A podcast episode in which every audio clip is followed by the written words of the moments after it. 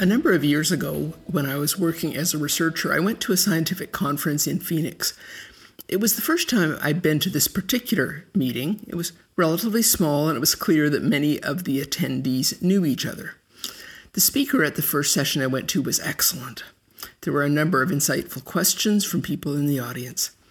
It was all going well until a somewhat unkempt man staggered up to the audience microphone and began slurring some mumbo jumbo directed at the speaker. He clearly had spent way too much time at the hotel bar, and I was completely on edge, feeling really sorry for the woman who was chairing the session, a scientist from the Netherlands. She was going to have to shut this guy down and close the session. But as my discomfort was intensifying, I actually noticed that both the chair and the speaker were quite at ease and were listening intently and respectfully to the guy at the microphone. And, cued by them, I paid closer attention and actually found I was able to understand the last bit of his question, and it seemed both insightful and articulate, even if it wasn't clearly articulated, if you know what I mean. Over the course of the meeting, I learned that he was a revered senior scientist in the field, but a man who happened to have had cerebral palsy. His mind worked fine, better than fine, but his body was sluggish to cooperate. I found myself following him around the conference to sessions where students were presenting their research. He would listen attentively, ask a couple of probing questions, and then explain to them what their research really meant in the context of the broader field. The man was truly brilliant, but I was prepared to write him off as a drunk. To not only diagnose him as intoxicated, but to see his identity defined by that, that he was no more than a drunk. Cognitive psychologists would say that I was using a heuristic. Heuristic is a term that means a mental shortcut. We use them all the time to make daily decisions quicker and easier. This line at the grocery store is a bit longer, so the clerk there must be slower and we pick another line. But we are ignoring the possibility that the people who are in the longer line are regulars who know that the clerk at the line you've just joined is slower than the proverbial molasses in January. We just take the mental shortcut and assume that the short line will be the fastest.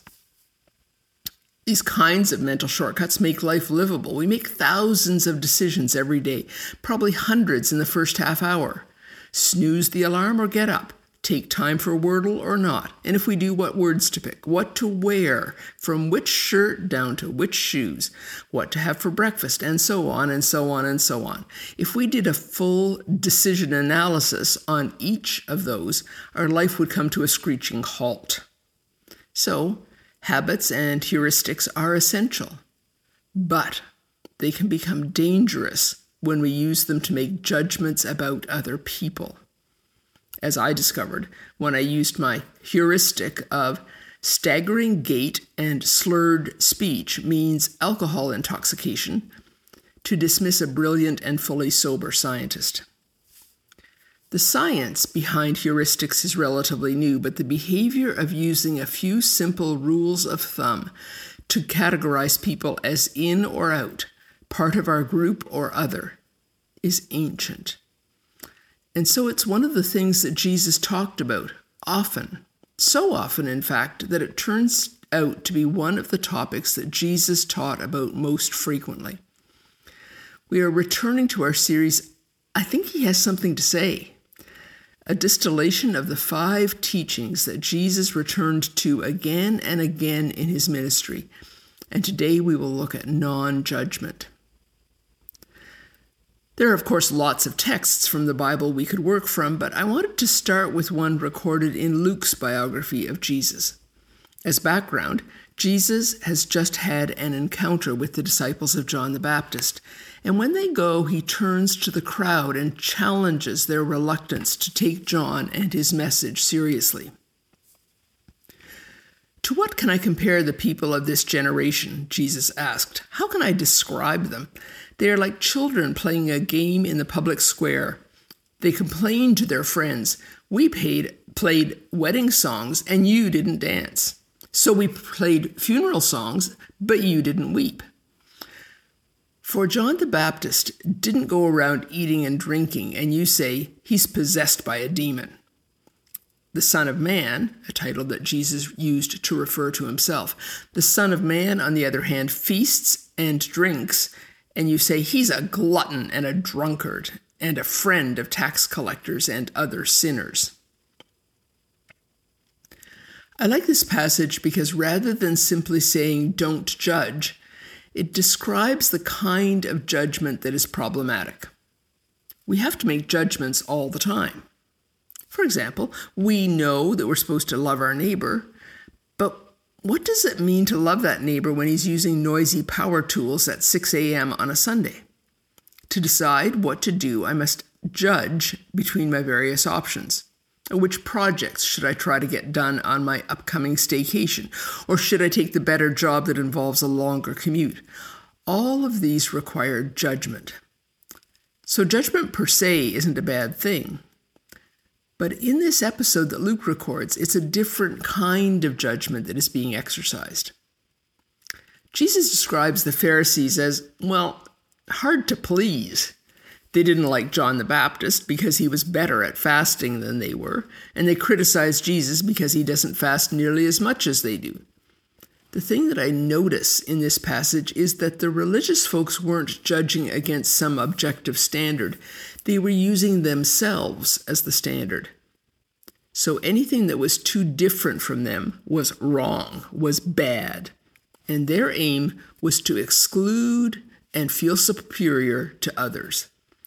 They had a convenient heuristic that saved them any mental energy in deciding who to accept and who to reject. In the story that immediately follows this text, Jesus is at dinner at the house of a Pharisee, and a sinful woman comes and anoints his feet. Jesus tells an apt parable and then looks at Simon, the host, and says, Do you see this woman? Of course he sees her. Everyone in the room sees her, sees her and has been made uncomfortable by her extravagant worship. They can barely taste their food over the stench of the perfume. But at another level, Simon hasn't seen her at all. His heuristic allowed him to reject her after a first glance that lasted less than a second. This is the kind of judgment that Jesus warns against a judgment that classifies and rejects. In Luke's record of Jesus' Sermon on the Plain, the instruction to judge not comes right after the instructions about unconditional love. Jesus says, Do good to those who hate you, bless those who curse you, pray for those who hurt you, love your enemies, do good to them. And if you've got that message now, don't judge. In other words, Jesus says we're not to judge who we will love and who we won't. We are to love. This is the unconditional love of God for us, and it is the love that we are to extend to others. The parable of the Good Samaritan also explores these ideas. Jesus encounters a lawyer who asks him what he must do to enter the life of the ages. Jesus throws it back at him and asks the, what the law says. He rightly replies, to love God and love neighbor. But then he makes the mistake of asking, But who is my neighbor? It seems he's instinctively trying to narrow the field of those he has to love. Hopefully, people quite like him. In response, Jesus tells the story of a guy who gets mugged and left for dead on the road from Jericho to Jerusalem. A priest and a Levite briefly glance at the beaten up man and pass by on the other side. Whatever their reasoning, reasoning, whatever heuristic they use, they judge the guy in the ditch to not be worthy of their attention. But then Jesus introduces a despised Samaritan into the story, who crosses to the road to where he can really see the man in the ditch. Then he tenderly cares for him at his own expense. and a Samaritan who illustrates Jesus' point that we are to love and not to judge. Our safety first reflex may make us think that we should judge before t- taking the risk of extending love to others. But in the context of instructions to love both neighbor and enemy, Jesus says we are not to judge, we are to love. Here we get into some difficulty with language because we do need to be prudent, exercise good judgment, and often set and maintain careful boundaries. But we are not to judge them in the sense of shaming, excluding, or writing them off. Our stance is to be love. Sometimes I think we should do a series titled Things People Think Jesus Said, but He Didn't. I recall one of our kids in a not very connected to God season referencing that thing Jesus said, you know, about how God helps those who help themselves. Uh, nope, Jesus did not say that. But if we did that sermon series, Things People Think Jesus Said, but He Didn't, another good topic would be that we are to love the sinner but hate the sin. Jesus did not say that either. He said we are to love people, period. It's not our job to ferret out, judge, and hate their sin. Brian Zahnd says that we are what we are to do is love the sinner and hate our own sin. I like that. But in any case, we are not taught by Jesus to hate other people's sin. We are not, on one hand, to congratulate ourselves when we manage to accept this sinful person while with the other hand, we are keeping a tally of all their behaviors that we hate, their shortcomings that annoy us, their bad choices that we see will lead to disaster. Most people who we treat that way have a pretty good spidey sense for the condescension that underlies it, and it sure doesn't feel like love to them. One of the things I really enjoyed about Aaron's message about non attachment from a couple of weeks ago was how he broadened the scope of it.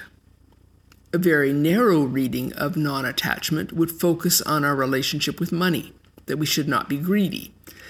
But Aaron busted the walls out on that one. Non attachment also meant not being attached to our negative narratives it isn't enough to be free from the attachment to money that contemporary society constantly reinforces. We need to let go of our attachment to things and grudges, to cherished possessions and curated injustices. It's much bigger than just our loonies and our toonies. Similarly, when we think of non judgment, it's more than simply not rejecting folks who don't fit into our narrow good bad heuristic. It's more than simply not judging the specific behaviors of those we find problematic but whom we've grudgingly chosen to accept. It's not to judge, period. It's not to judge circumstances or situations as good or bad, but to stay open, to stay curious. Here I am reminded of Alan Watts' story of the Chinese farmer that Aaron likes to tell. For those who haven't heard it, this is how it goes. Once upon a time, there was a Chinese farmer whose horse ran away. That evening, all of his neighbors came round to commiserate. They said, We are so sorry to hear your horse has run away. This is most unfortunate. The farmer said, Maybe. The next day, the horse came back bringing seven wild horses with it. And in the evening, everybody came back and said, Oh, now you have eight horses. What a great turn of events. The farmer again said, Maybe. The following day, his son tried to break one of the horses, and while riding it, he was thrown and broke his leg. The neighbors then said, Oh dear, that's too bad. And the farmer responded, Maybe. The next day, the conscription officers came around to conscript people into the army, and they rejected his son because of the broken leg. And again, all the neighbors came around and said, Isn't that great? Again, the farmer said, Maybe. When our younger daughter Anna was home from Vancouver, Vancouver Island last Christmas, she had booked a cheap but complicated trip back, several stops and the need to coordinate with the ferry, and she was going to be getting home well after midnight and working the next day. So she decided on one leg of the flight to pay for an upgrade and get a seat where she'd be able to sleep. When she got to the plane, she found that they had given her seat to someone else and had no interest in giving her a refund. She skulked her way to the back of the cabin, fuming all the way. But Anna's a positive person and she'd had a great Christmas, so she soon started chatting with her seatmate. Long story short, the seatmate's destination was very close to Anna's.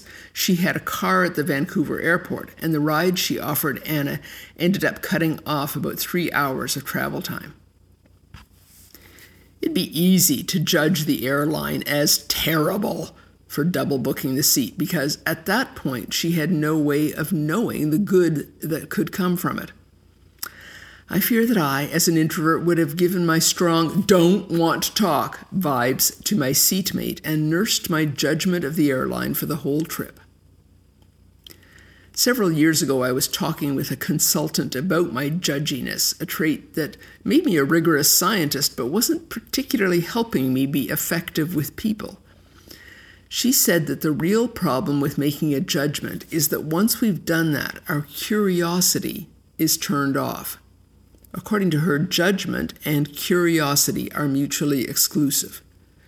But curiosity is the very resource we need to find a better way forward.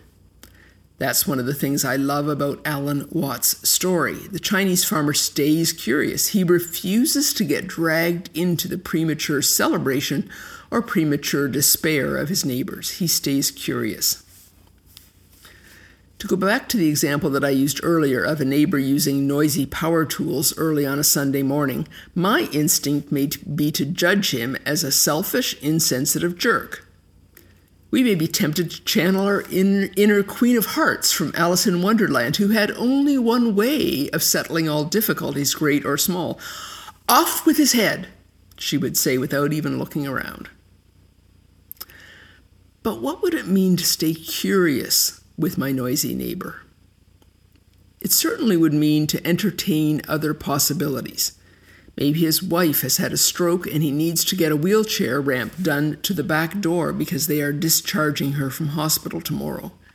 Maybe he had forgotten he'd promised his kid or grandkid a piece of playground equipment for their birthday party this afternoon. Maybe staying curious is taking a cup of coffee over and finding out if I can help. Or, or maybe he really is just a grumpy curmudgeon who doesn't care if he's disturbing his neighbors. Surely that would give us ground for judging him. I'm with you. But I think it also invites us to stay curious. What toxic experiences in his past have made him into a curmudgeon?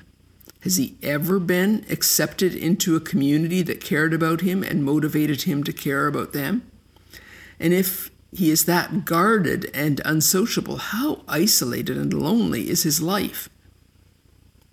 I'm not suggesting that we invite him over for dinner. Remember, boundaries. But we can set down our judgment gavel for a few minutes long enough to see that he is more than a cartoon of his worst behavior on his worst day, long enough to see that maybe he's doing the best he can. And if I can do that, if I can stay that curious, then I'm actually loving my neighbor. I am so thankful that God doesn't jump to premature judgment about me. Sometimes I feel as though I am very much straying like a lost sheep. But Jesus stays curious about me. He offers encouragement and reminds me that I am loved. And in that sunshine, I dare to hope that I may do better tomorrow.